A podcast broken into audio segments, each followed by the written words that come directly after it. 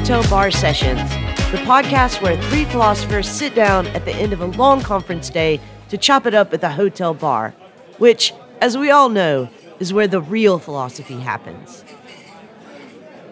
All right, welcome back, everybody, to Hotel Bar Sessions. As usual, I am joined by my two co hosts, Dr. Rick Lee and Dr. Charles Peterson. Our standby bartender, Romulus, is here. He wants to know what our drink orders are. So let me start with you, Rick. What are you drinking and what are you ranting and raving about this week?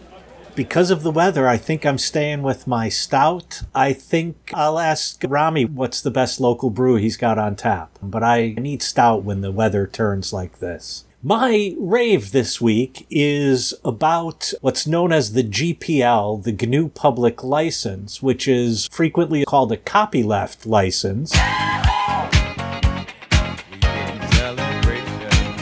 And it is a license that allows anyone to use any software as long as they make any changes available to the public and they make that code available to the public. And so it's a way of using copyright law to circumvent copyright. Nice. And oh, it's wow. sometimes called a free license. And the reason why I'm raving about it is because the Trump people have apparently they're starting a new social network. I forget what it's called, Truth or something like that. I don't know. and apparently they've used the entire code from a free social media site called Mastodon and they have not made their changes available and they have not made the code available. And so they have, I think, 60 or 90 days to either correct what they're doing incorrectly or that shit's getting taken down. So go free software, go GPL. Actually, the license is the AGPL, Affero GPL, but the same rules apply. Nice, nice. So, my rant this week is the New York Times op ed page. I think like this weekend oh they oh they add a brain fart or something and they publish two of the most ridiculous things. One is this piece by Maureen Dowd that is published like the day after the infrastructure bill is passed and she's writing about some stupid other bullshit. Obviously, it was pre written. Right. And she just didn't have the time to write about one of the most important pieces of legislation in the last five or six years. The, the other was an essay by David Brooks. And, um, like, th- that guy, he's the canary in the coal mine for mediocrity. Like I just, if if he's saying it, it's just mediocre. So Screw you, New York Times op ed page. All right, Charles, what are you drinking and what are you ranting and raping about? You know, I mean, I'm telling you, it's these crisp, and I love them, these crisp, clear fall nights. And so I'm going to go with three fingers of Basil Hayden rye. It's stored in these gorgeous cherry casks, and the flavor is just so nice and not too fruity, but slightly fruity. So I'm going to stick with that. I'm a big fan of Basil Hayden rye. My rant is I'm going to leave Aaron Rodgers alone because there's so many people in that line to, to, to, shit talk him. He deserves it, but there are other things that I can do. I'm going to shit talk another moron for the ages, Senator Josh Hawley from oh. Missouri, who, in his attempt to remain relevant in the foolish GOP cultural wars, is now on a quest to reclaim and save American masculinity from the dangers of porn. That's like trying to save oak trees from acorns. yeah. yeah. He thinks the left's war against masculinity is driving all of these poor, disenfranchised white men into the arms of video games and porn. I feel like Hawley looks like the guy. He's worried about people doing porn. I feel like he doesn't want you looking on his browser. You know what I'm saying? He's got that whole that whole creepy vibe that I am not leaving my daughter in the room with you. So, you know, Josh Hawley and his empty, bottomless well of stupid, contemptuous, arrogant, smirking ambition is what I am ranting about. I'm raving about $66 billion in the bipartisan infrastructure bill for trains. Expanding train lines Nice. to previously unserviced towns, creating new stations, replacing old cars, extending service. I love the idea of going back to a nation that has a fully functioning national train network. I'm so excited about the idea of being able to get in a train in Cleveland and riding out to Las Vegas. That sounds so much fun. So I'm excited. $66 billion to actually helping toward constructing a greener future. Nice, nice. What about you, Leigh? What are you drinking and ranting and raving about? You know, I haven't had a martini in a while. I think I'm going to have just a dry vodka martini. Weirdly, it's something that I associate with cooler weather, like autumn weather and winter weather. So, yeah, Rami, pour me a martini. Really? yes. Why associate that with cooler weather? I, I was thinking about that as a summer drink. Yeah, I do not. I think that martinis, like sake, they warm you up from the inside. Like, I don't know. Mm. Okay. I don't know okay. why. Okay. This week, I am ranting about leaf blowers. Ugh. like, make it stop, make it stop. You know, I was trying to pinpoint exactly what it is about the sound of leaf blowers that I find so annoying. And I think part of it is just like in the fall, they're just always on. What the sound of nails on a chalkboard is for a lot of people, the sound of leaf blowers is like that to me. It's loud, it's not consistent. It doesn't have like a rhythm to it. It's, Yeah. You know, it's, it seems like it's everywhere and it's droning. Yeah, leaf blowers. I'm, I'm looking forward to the end of the leaf blower season. My rave this week is also sound related. I am raving about the Staple Singers.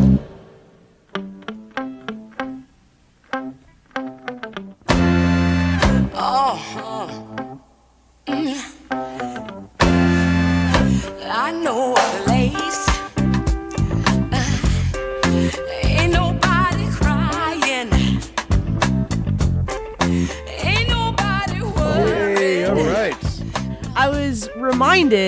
to turn them on again recently because I heard someone describe a song. I, I don't even remember what the song was, unfortunately, but I heard someone describe the song that was a duet between two females. And my friend said they sing harmony like sisters.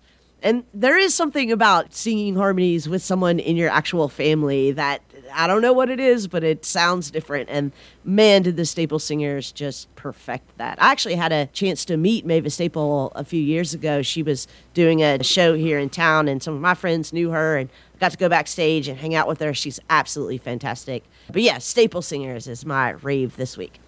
All right, Rick, you are in the hot seat for today's episode. What are we going to be talking about? Today we're talking about cancel panic. Not in not in that we're canceling panic, but the panic over cancellation.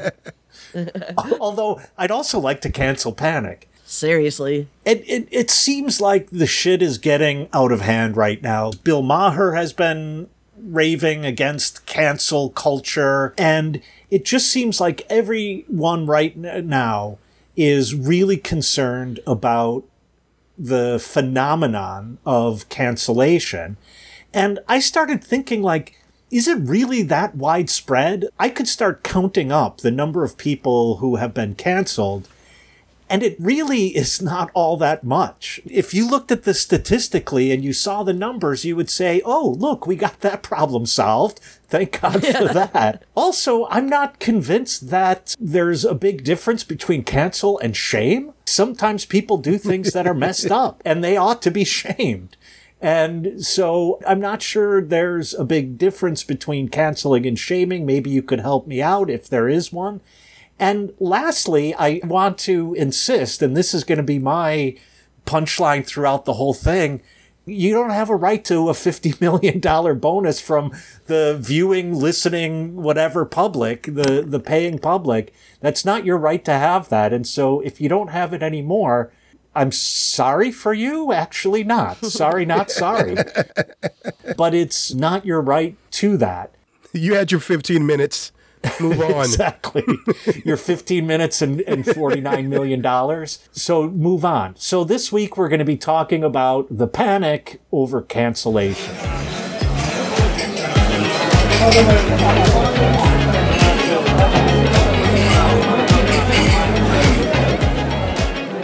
thank you for this. Thank you in the midst of the, the chaos and I think extending panic beyond this question of cancel panic, I think just cultural panic that we're in the midst of witnessing, right, which is attendant to this. But, you know, I have a question. It seems to me this idea of cancellation, getting canceled, are so connected to the previous sense of political correctness or now wokeness, which is now becoming a part of upper middle class New York Times editorial white man lingo.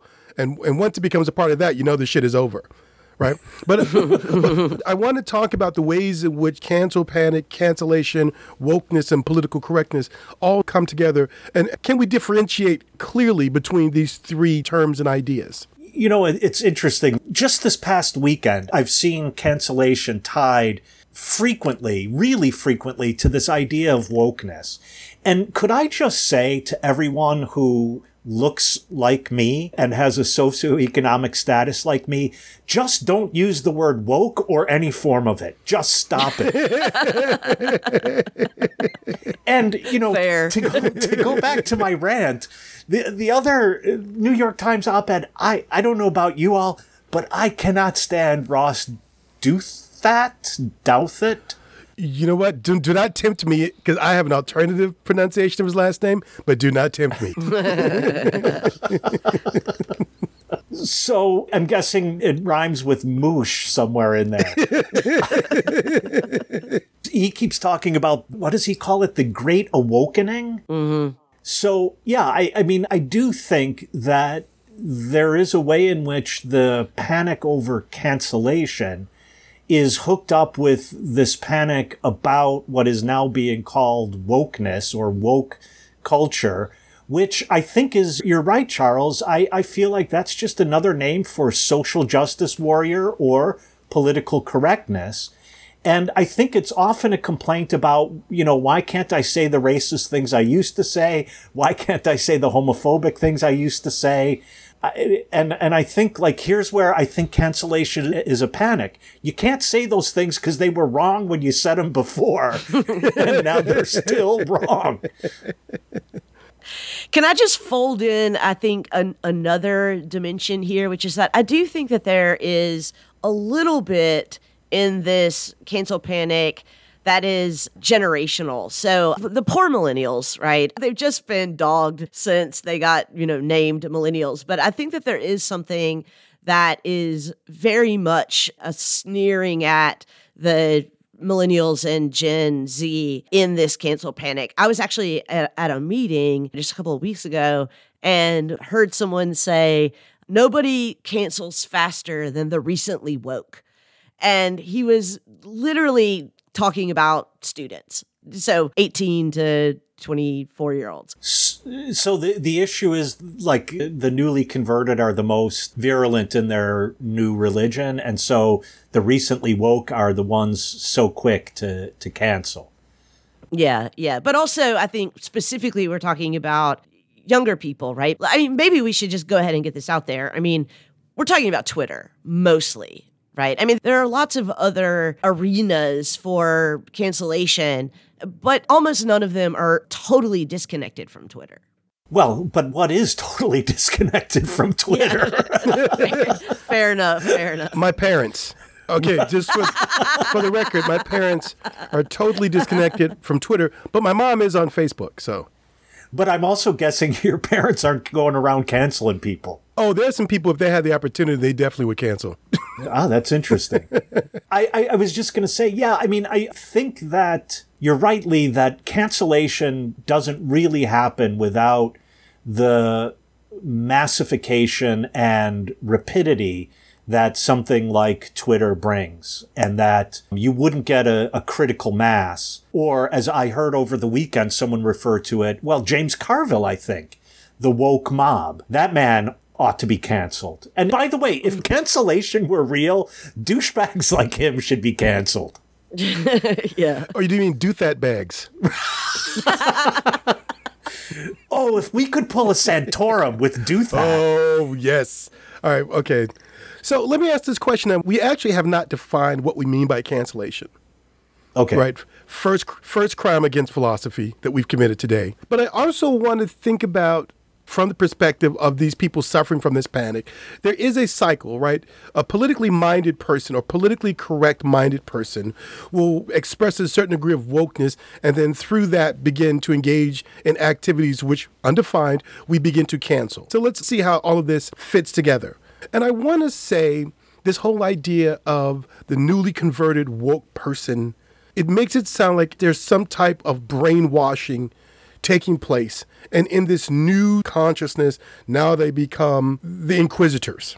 You know, and I'm on a college campus, which in many cases, historically and even contemporarily, have been on the cutting edge of certain type of progressive actions, ideas, ethos, behaviors, language, so forth and so on. So for me, the idea of cancel culture, which is really an organized effort to, let's be honest, to actually be critical of, to some degree, police behaviors that are seen as beyond the line or disrespectful or racist or sexist or homophobic or, tra- I mean, let's be honest, there are very specific types of behavior that people engage in that's in this type of public rebuke, which in Yeah, some cases, yeah. can lead to you know loss of revenue because one isn't allowed to work certain jobs or one gets dismissed from certain employments or opportunities get lost right? So let's let's say that's there what I'm very much concerned about are the ways in which this idea of being woke or being politically correct is seen as being wholly illogical and irrational and simply this emo leftist inclination. I think about this in the context of our students who are trans and who become very protective of certain identities because for the most part they were not in positions to be protective of certain identities whether it be in their home spaces their hometowns before they come to college they had no social cultural power that allowed for them to defend against those that would distort or abuse or make fun or degrade who they were so now they find themselves in a position to where they actually have the capital and the agency and the support to say, you're not going to call me that. You're not going to talk to me that way. That's not who I am. And I'm demanding that you observe a certain degree or certain aspects of behavior that display respectfulness to who I am. So, you know, that's what I'm always thinking about when people talk about political correctness or these woke mobs. I'm saying, what you're really saying is, and I think you said this earlier, Rick, oh, I'm mad that I can't call women wench anymore. Or I'm so mad that I can't use the N word anymore. Or I'm so mad that I can't use the F word anymore. And now people are complaining about it. Well, yeah, people should be complaining about it. And if you're going to be ballsy enough to use this language in public, if you're going to be ballsy enough to be very overt about your lack of respect for people's identities and their existence, then I think they have the right to push back on that out of self defense. So, Charles, in what you said, it seems to me there are two really important issues. Well, one may be more of a question, and that is Is cancellation something that applies only to public figures or celebrities? Or is it something that also applies to private individuals or, you know, like could one of us be canceled or would another word be used there? And so I think that's worth talking about. I mean, I, I, think one of the reasons why it's in the popular culture right now is because of some examples of celebrities being canceled. But I'm wondering, is it the same thing? So here's what I have in the back of my mind is I know you all love the series so much, but in the chair was that professor was that professor canceled? Would we use that word there or not? And so I think that's one important issue. And then the other important issue, which I think is a really large issue, is what about, I, I really like your talking about the power of the ones saying to the, what has been said or what has been done, wait a second I will not tolerate that kind of behavior or speech toward me anymore. And I, I, think often in this discussion, cancellation sweeps that under the rug precisely in the name of, I think you were right. Oh no, they've just been brainwashed. This is not their own position. They, they've just been brainwashed by, well, frankly, the likes of us. Because all we do is brainwash people to be woke mobs.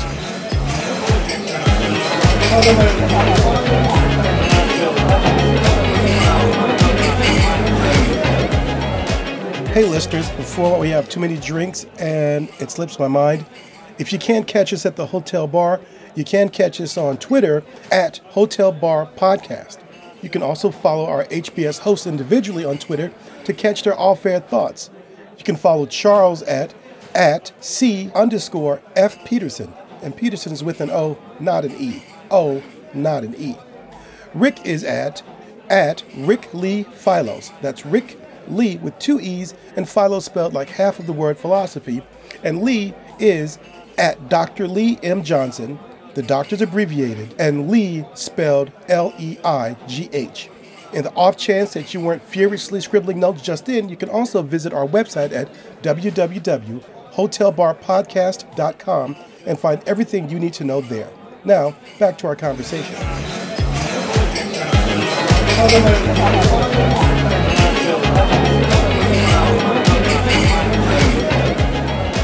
So we haven't yet defined what being canceled is or what canceling is. So I, I think that it is often the case that we use cancel when another verb would be more accurate. But that is the phenomenon that we're dealing with. So I think that we have to talk about those many ways in which canceling gets done. I mean, some of those are really obvious, like someone gets fired or someone gets publicly shamed. But there are lots of things about cancellation that are very closely adjacent to other concepts that we already have boycotting, deplatforming, etc. I think all of those kind of fall under the general umbrella of cancellation. So I agree with your inclination, Rick, to think that primarily the targets of this are public figures, famous people, celebrities, whatever.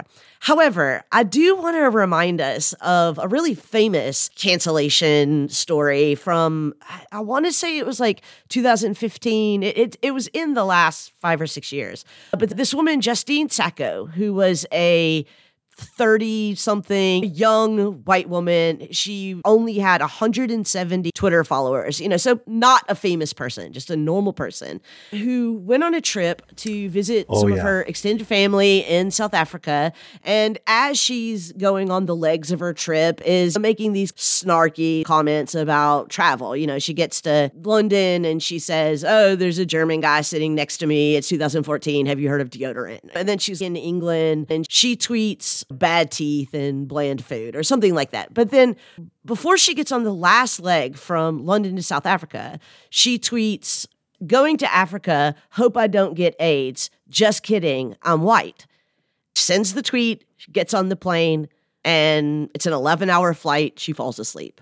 While she's on the plane, this blows up on Twitter. And it's always hard to retrace how this happened, how this person who only 170 people follow on Twitter became huge, but it gets in the hands of somebody from Gawker who retweets it and makes comments about it.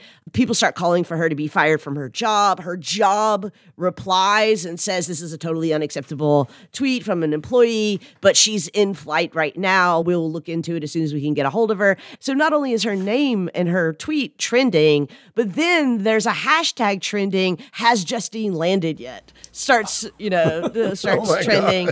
And so when she gets off the plane and turns her phone back on, she's canceled. Her life is dramatically different. She's been fired. She's been publicly shamed. She has, in this case, actually tarnished the name of her family who were connected to the party of Nelson Mandela in South Africa.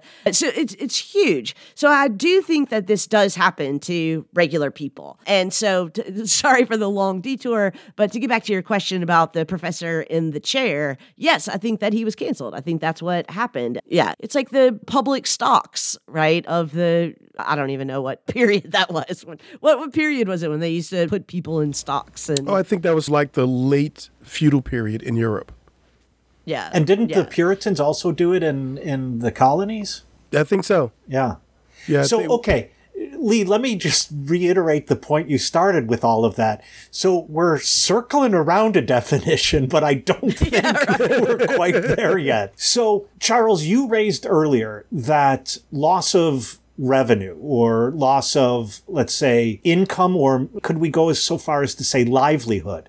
Because Leigh, your example of Justine, like loss of livelihood is a, a huge part of this. Is that required in order for someone to be canceled? Because if not, then deplatforming, I think, is the better word for that. So it seems to me that someone's livelihood has to be on the line before we go and say this person has been canceled.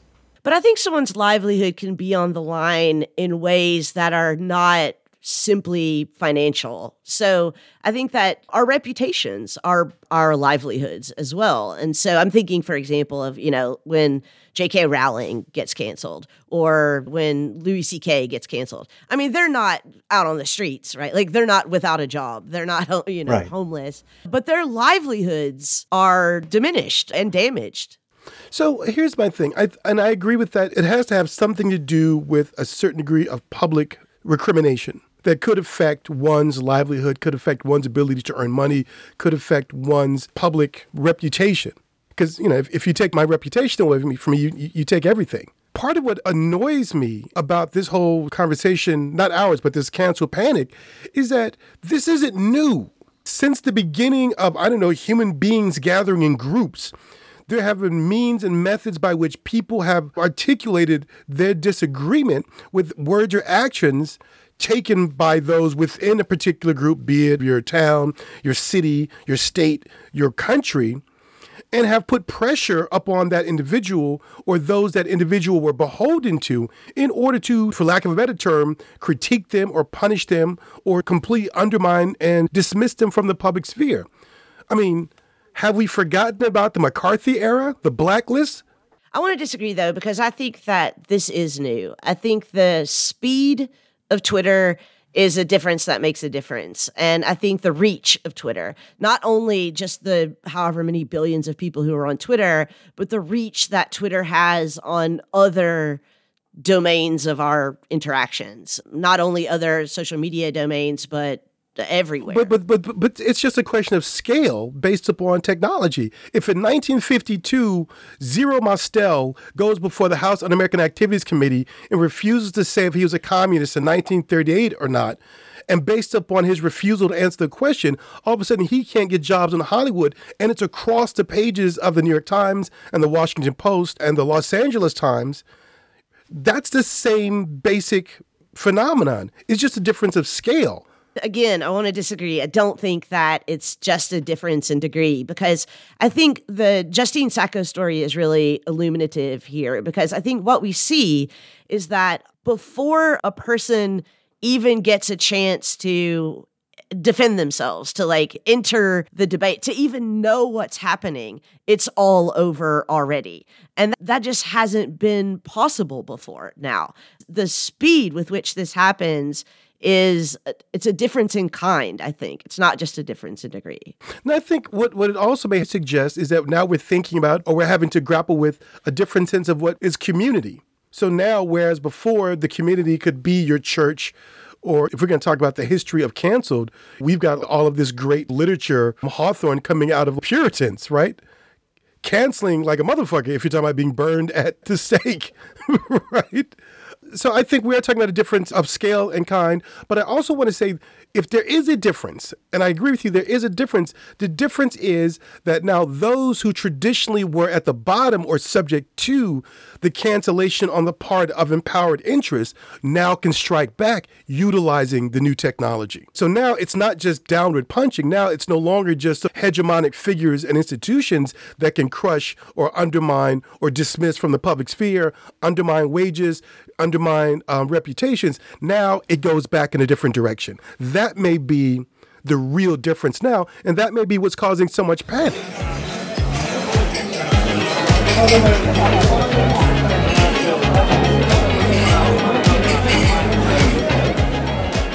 So, as, someone who actually is often accused of being technophilic, I often defend technology, including, as strange as may sound to you both, I often defend social media by refusing the argument that it's just speed and scale that makes a difference.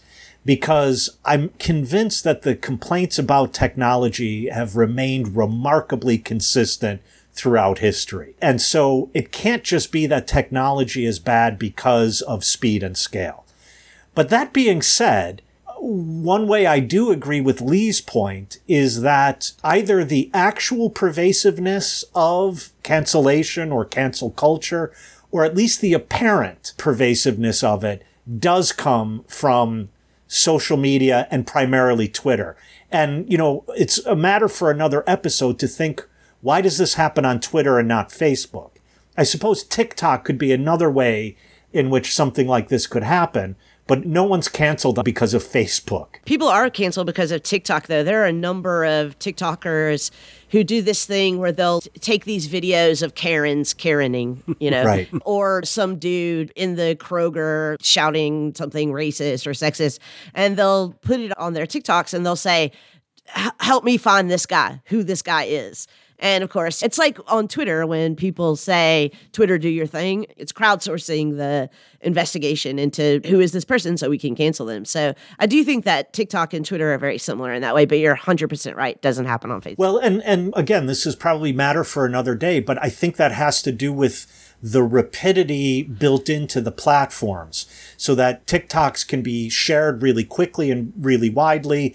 And that moves incredibly quickly in a way that Facebook is not designed for that kind of rapidity of sharing. But I think this leads to another question.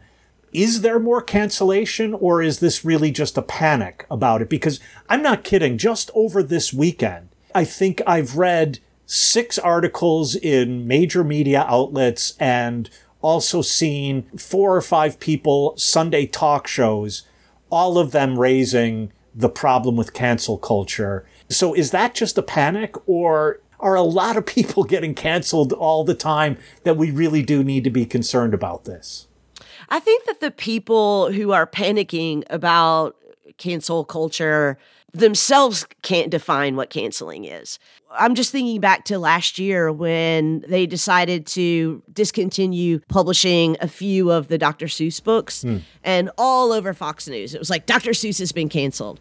Dr. Seuss was not canceled, right? right? Like, you know, of the however many scores of books that are published, it's just a few that were discontinued. So I do think that in that sense, the panic is entirely fabricated. And it's fabricated because it gives the panickers an entree into talking about what they really want to talk about, which is to go back to what Charles said earlier their complaints about political correctness, about wokeness, about this mob mentality of progressives and liberals. So, yeah, I, I think that in that sense, the panic is a panic about a boogeyman that doesn't exist. Right. And the thing is, it serves the purposes of not just a conservative mediascape and, and conservative personalities and, and a conservative political agenda, but also centrists and moderates, right? The fact that it's Carville who's talking about it's a damn wokeness.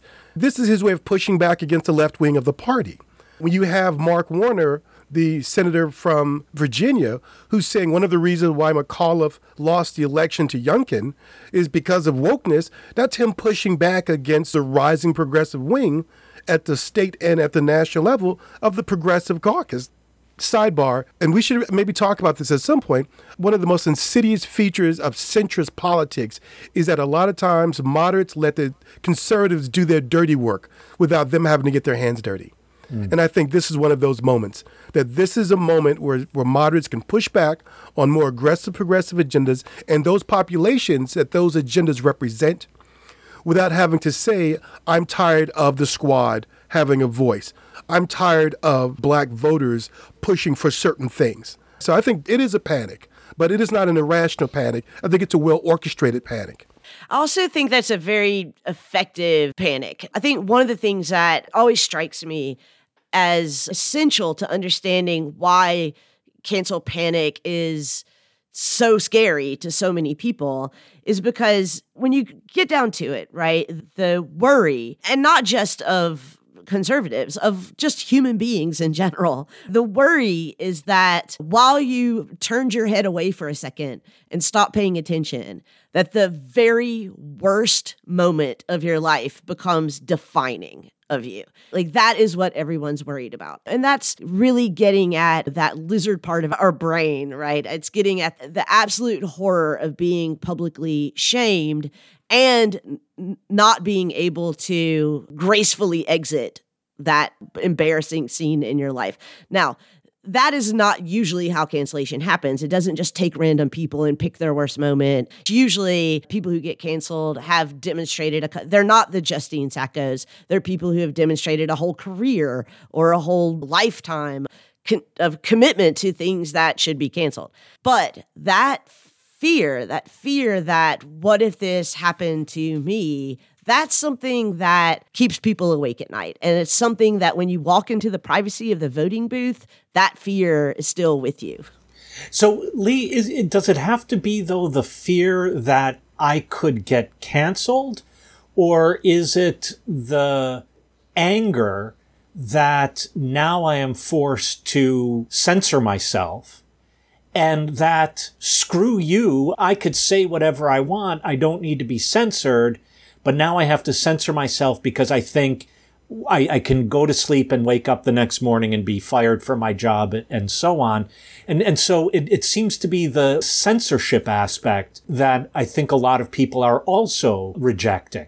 I mean, I think it can be both a fear of being embarrassed and an anger about as you say, not being able to say whatever I want. I think what's interesting is that the people who complain the loudest about cancel culture are not as loud about, for example, wanting to preserve the right to say the N word in public you right. know, I mean, like that. So the canceling is something to focus on. And it might be really at heart an anger about not being able to say the N word in public, but I can focus on the canceling, right? Because that's something, again, that I think really just tugs at the heart of everyone. But that would entail that when the word cancel is used, always necessarily that there is the kernel unjust at the heart of it, right? So someone has been canceled unjustly because otherwise you wouldn't use the word cancel. I mean, like nobody says that Hitler has been canceled. We use the word cancellation, it seems, when we also want to imply there's no good reason for this and it was unjust that it was done. Oh, I don't think that's true. I think that just to choose a really big example, when Louis C.K. was canceled, I think people who wanted Louis C.K. to be canceled were saying cancel Louis C.K. I was, you know, I was using it as like this person should be canceled. They're just like I would say this person should be deplatformed. This company should be boycotted. I don't think that uh, like the there has to be a presumption that the shaming or the boycotting or the canceling or the deplatforming is unjust. But then I don't understand where the panic arises. Oh, so you're saying people who are panicking about cancel culture only ever use exactly cancel, only ever use cancel in that way? Yeah. Exactly right. right. Now I would say this, and I, I think there are a lot to be said about these different sources of it. I think sure, there's one level, there's a fear on a part of people that you're right. I made a mistake or I said something inappropriate, and now this defines me and can have very real effects upon my ability to function in society, in this world. Or I'm angry that I can't be the freewheeling, inappropriate person who had all of this, whether racial or gender or class or, or sexual privilege, that allowed for me to do these things, or that I'm just out of touch. And, and I'll put, you know, Jerry Seinfeld's critique of it in there and his ilk, Bill Maher, that you're not willing to recognize that cultural and social mores have just changed, as they always do, because that's just what happens when people live and express themselves.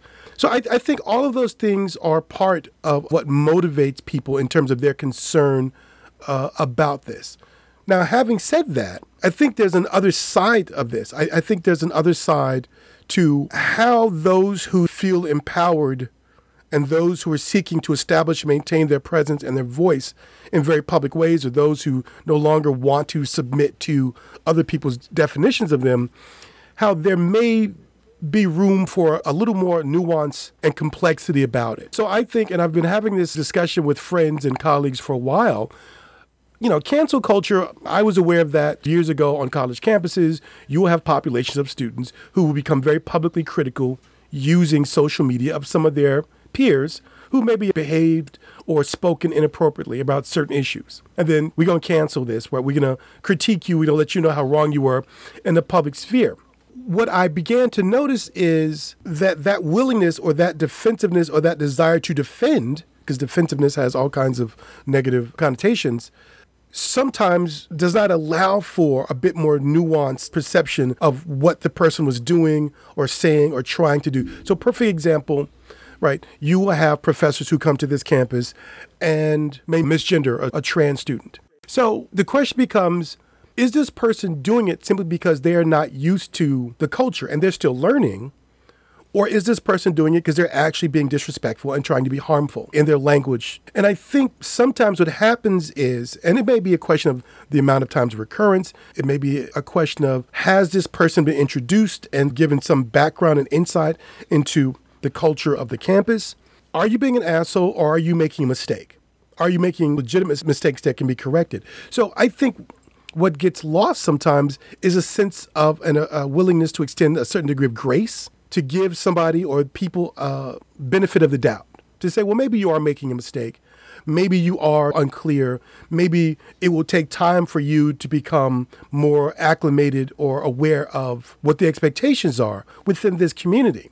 I think sometimes that doesn't happen, and then it becomes, all right, we're going to cancel you. So, Charles, are, are you saying that cancellation involves a calling out, and maybe at the first step is we should call them in and say, you know, maybe you were unaware of it, or and so on, and that was the moment of grace that I think you were talking about. Take a different hermeneutic position rather than, I mean, it's not just the hermeneutics of suspicion; it's the hermeneutics of accusation immediately, right? I think you're right. And I also hear you saying that th- this is not the cause of the panic that people are calling out rather than calling in.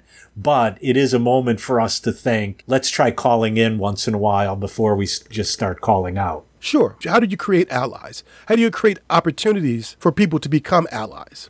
Right. So I agree with the basic sentiment here, which is that when we can, we ought to try to leave people a graceful exit from a, a, conflict, from a misstep or a mistake. I like the way that you said it, Rick, uh, calling in instead of calling out.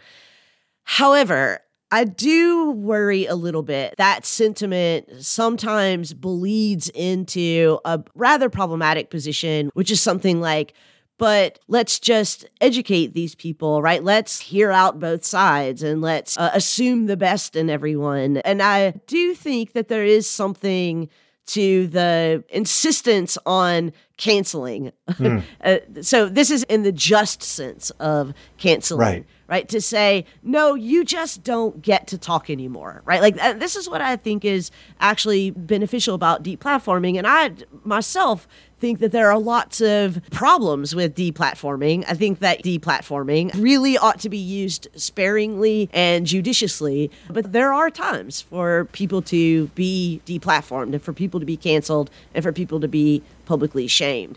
This is it is a very delicate balance, right, between being gracious, being forgiving, being open to the possibility that people can reform themselves, can correct themselves, can change their mind, and can be better moving forward. And on the other side, just allowing these things to just keep going and going and going when they really just need to be canceled. Yeah, let me educate you, but if not, wham! You gonna learn today.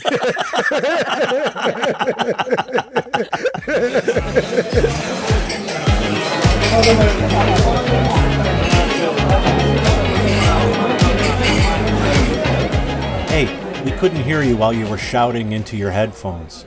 So if you have feedback or suggestions for future topics, or if you just want to pick a fight with one of our co hosts, or in fact all of us, just visit us at www.hotelbarpodcast.com and click on the interactive page. We're there often to solicit listeners' feedback on past episodes and contributions for upcoming episodes. If you want to belly up to the bar with us, at least virtually, you can always email an audio clip, keep it under two minutes please, to hotelbarpodcast at gmail.com. If it's interesting, we're going to steal it from you. If it's not, we'll send you our Venmo handles and you can virtually buy us a drink.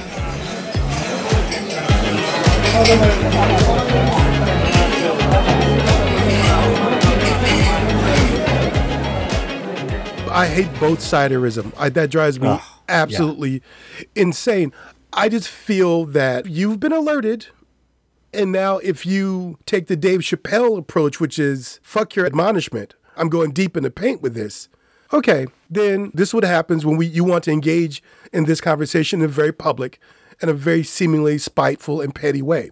And I'm more concerned about this happening at the level of the personal, not famous people, not celebrities, but people within one's community, whether it be one's academic community, one's social community. Let, let me pull you aside and say, well, this is why I think what you said is harmful and hurtful to me.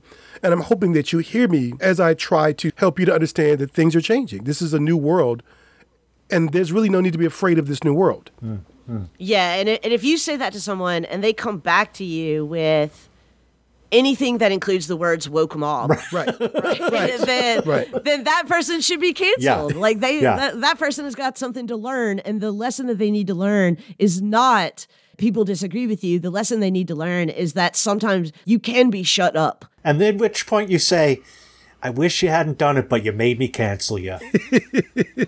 right. As Rick said at the beginning of our conversation, you don't have a constitutional right to get $50 million from the general public. This is the other side of democracy. This is the other side of freedom of speech. You can say what you want to say, but we also are not obligated to be uncritical or let that slide or let you go unchallenged in your thoughts. So I want to come back to Dave Chappelle because it's interesting to me the way that cancel panic has become so profitable. So the idea that these people who are canceled can then recreate themselves as these martyrs of the woke mob. N- Not martyrs of the woke mob, but victims of the woke mob and therefore martyrs. Right. And can make a lot of money going around telling sold out crowds that they're canceled. I just want to play this brief clip from a Dave Chappelle show that is post the Dave Chappelle special, where Dave Chappelle is talking about him being canceled. Hey, if you do anything wrong in your life, duh, and I find out about it, I'm gonna try to take everything away from you. And I don't care when I find out. Could be today, tomorrow, 15, 20 years from now. If I find out, you're fucking duh finished. Who, who's that? That's you. That's what the audience sounds like to me.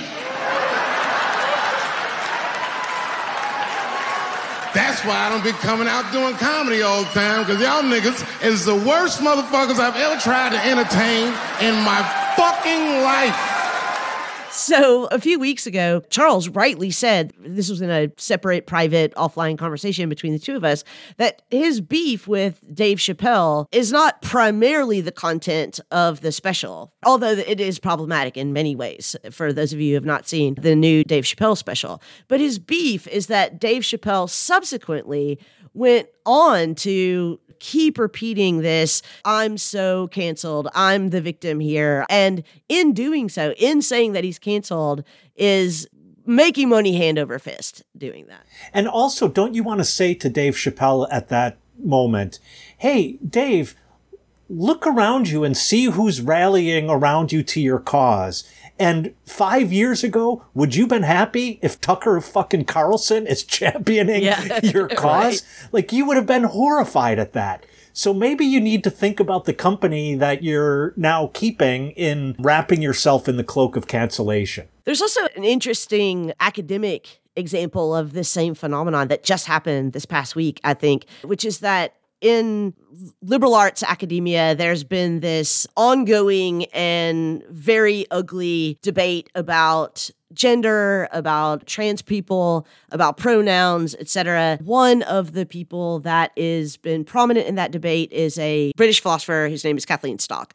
Kathleen Stock has been canceled, you know, by Twitter uh, many times, and recently resigned. I think Yeah. her job or got fired. No, she resigned. Resigned her official position. And did so in order both to say this is what happens when you get canceled and to start an entirely new university, which they're calling the University of Austin, which Oh, appears yeah. to be entirely populated by this faculty of canceled people. That's like the island of misfit toys. I was going to say the same thing. right, the island of misfit toys. My God. But does anybody here doubt that that's going to be a for-profit university, right? Like they're going to make money Of hand course, over of fist course. Uh, by doing this. The cancel panic itself is dog whistly programs of the right just another way of making money. What, what's interesting to me, just to stick with the Chappelle example for a moment, is that I, I've heard a number of comedians, and Charles, you referred to Seinfeld. I want to come back to him in, in a second, but a number of comedians expressing concern about cancel culture by saying that comedy needs to be edgy in order to be comedy or something like comedians can't do their job if they're constantly worried about censorship. I'm not sure censorship is involved, and so the second part is complicated, but I'm not sure that comedy needs to be edgy in that political sense. I think about someone like Jim Gaffigan. He's funny, at least I think he's incredibly funny, and not the least bit edgy. Or Mike Birbiglia, for, for that matter. And so I don't know that I buy the argument that comedy in particular needs us to carve out a cancellation exception just so that comedy can be comedy. Can I ask you this? Because I agree with you that comedy doesn't have Yeah. to be politically edgy in order to be comedy. Yeah.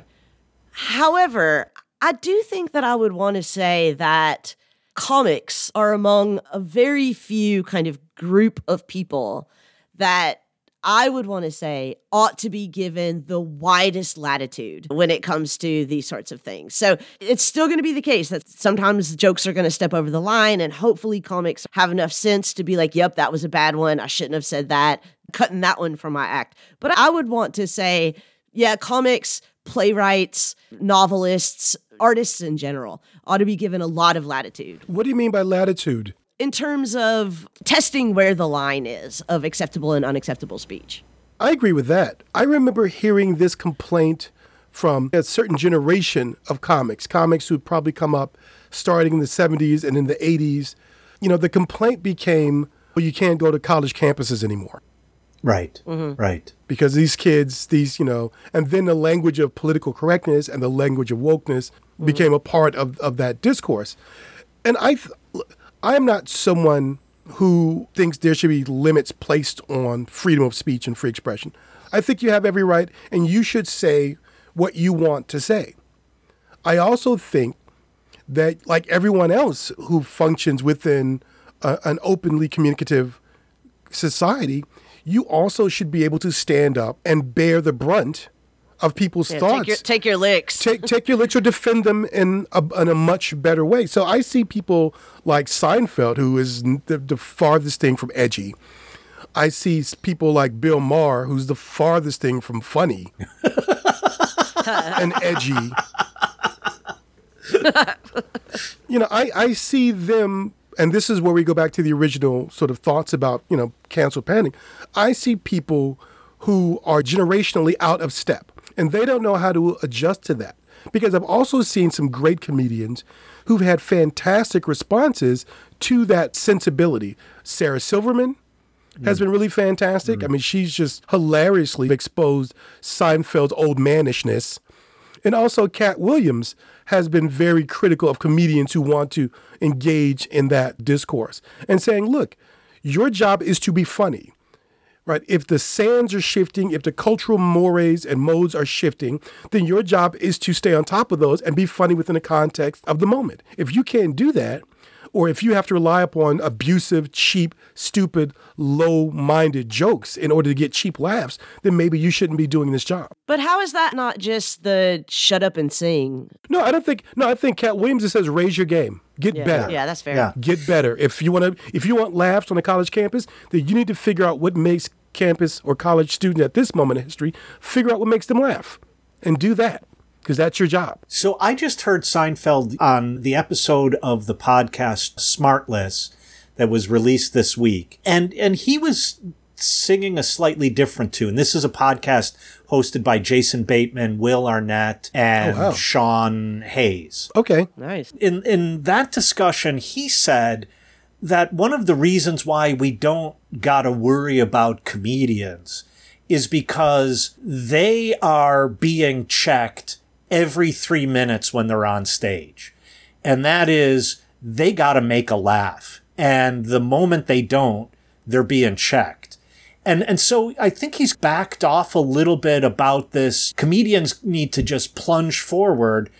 Now he's saying, you know, look, we need to be funny, right? And the moment we're not funny, the audience is going to check us. And if we're consistently not funny, we're not going to work anymore. And he never called that cancellation.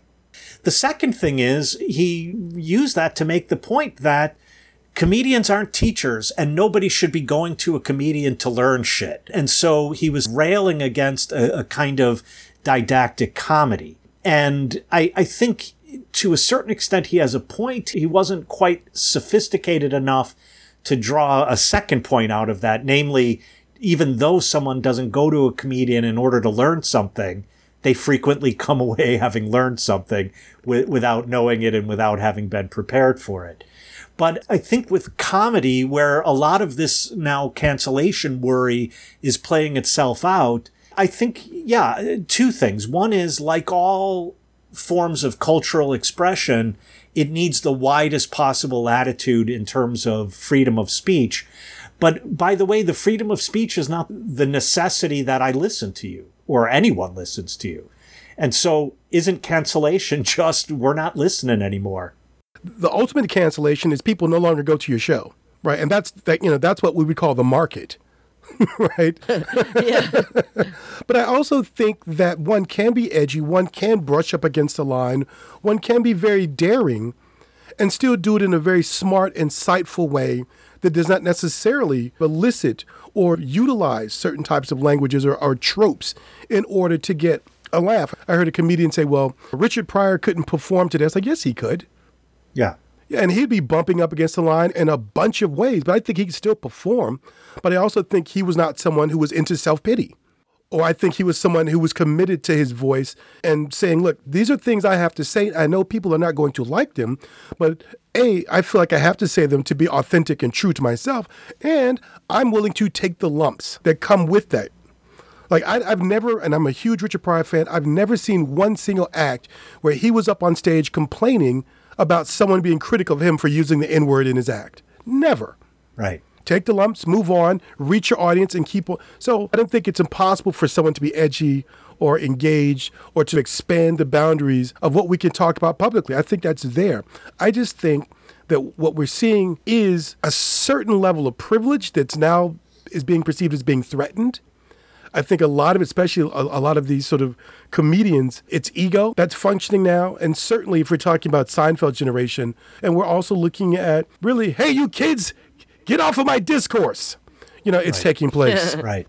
No, and it, I, I think, Charles, that's really important because here again, we're brushing up against a moment in which, from a certain part of uh, U.S. culture, the loss of privilege or even the naming of privilege is experienced as someone else now having power over me rather than a, a, move toward equality.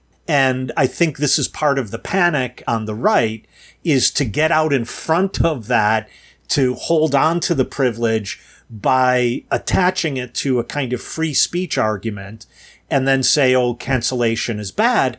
But on the other hand, maybe cancellation, and, and this goes back to Leigh's point, the just form of cancellation, I would just call moral education. I like that. Yeah, I think that maybe one of the things that I, I, don't know how we missed this, but we didn't talk about is how the right is also doing a lot of canceling. I mean, the woke mob might be concerned about the ways that certain people's speech or certain people's positions are not sensitive enough to structural issues of justice. But the woke mob is not out there trying to cancel entire educational programs. Right. Right. like it's not trying to like cancel CRT, right. which, you know, is not even being taught anyway. But you, you see what I'm saying? There's a lot of cancellation being done by the right as a consequence of this panic about cancellations that are not really cancellations in the same. And and what's interesting is that the fear of this mob that has never actually been in the same physical space to uh, at the same time comes in the face of when we had an actual fucking mob on Capitol Hill taking over Yeah. the Capitol. You want to talk about cancellation? They tried to cancel democracy. They tried to cancel democracy. That's it. That's I think that's a good point. Put put that in your pipe and smoke it. That's right. Roll, roll that up. I got five on it.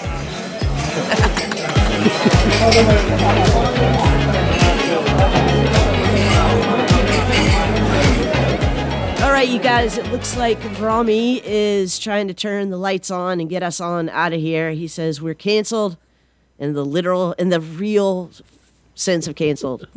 like we don't get drink we don't get drinks anymore. That's just. the, That's o- just. the only sense the only sense that actually matters. I don't have the privilege of drinking past midnight anymore. Come on, Rami. I, now I'm panicking.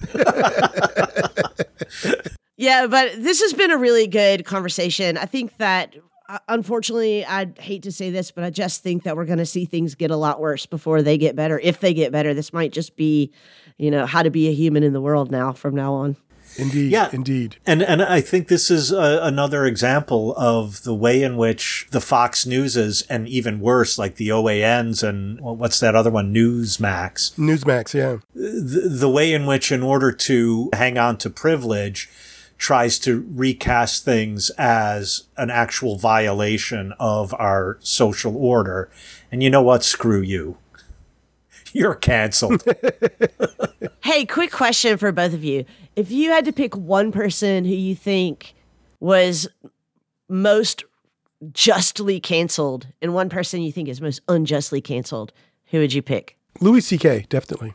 For that for justly canceled? Yeah. that was the first that Yeah. came to my mind. Yeah. I mean, I would Yeah. say Harvey Weinstein, but you know that's kind of obvious. Well, that was going to be my okay. So my most justly canceled was definitely Harvey Weinstein, Yeah. or Epstein, or the other guy, Jeffrey Epstein. Yeah. But I would say that for me, the most unjustly canceled was Aziz Ansari. Me too. I was going to say Aziz hmm. Ansari as well. I felt like his public response was actually I was kind of wrong and I misread this thing, and he felt really earnest in terms of hearing the criticisms that were made. And to me, that's important. That's really important. Yeah, yeah. Yeah, I agree with uh, Aziz Ansari. One of the difficult cases for me that I just don't know where is Al Franken. And and mostly because I don't have enough information, Right. I think. So Right. All right, you guys. Uh, well, we're gonna wrap it up. I will catch you next time right here, sitting down at our old trusty stools. And uh, in the meantime, watch your mouths, guys. All right. Have a good one, everyone. Bye.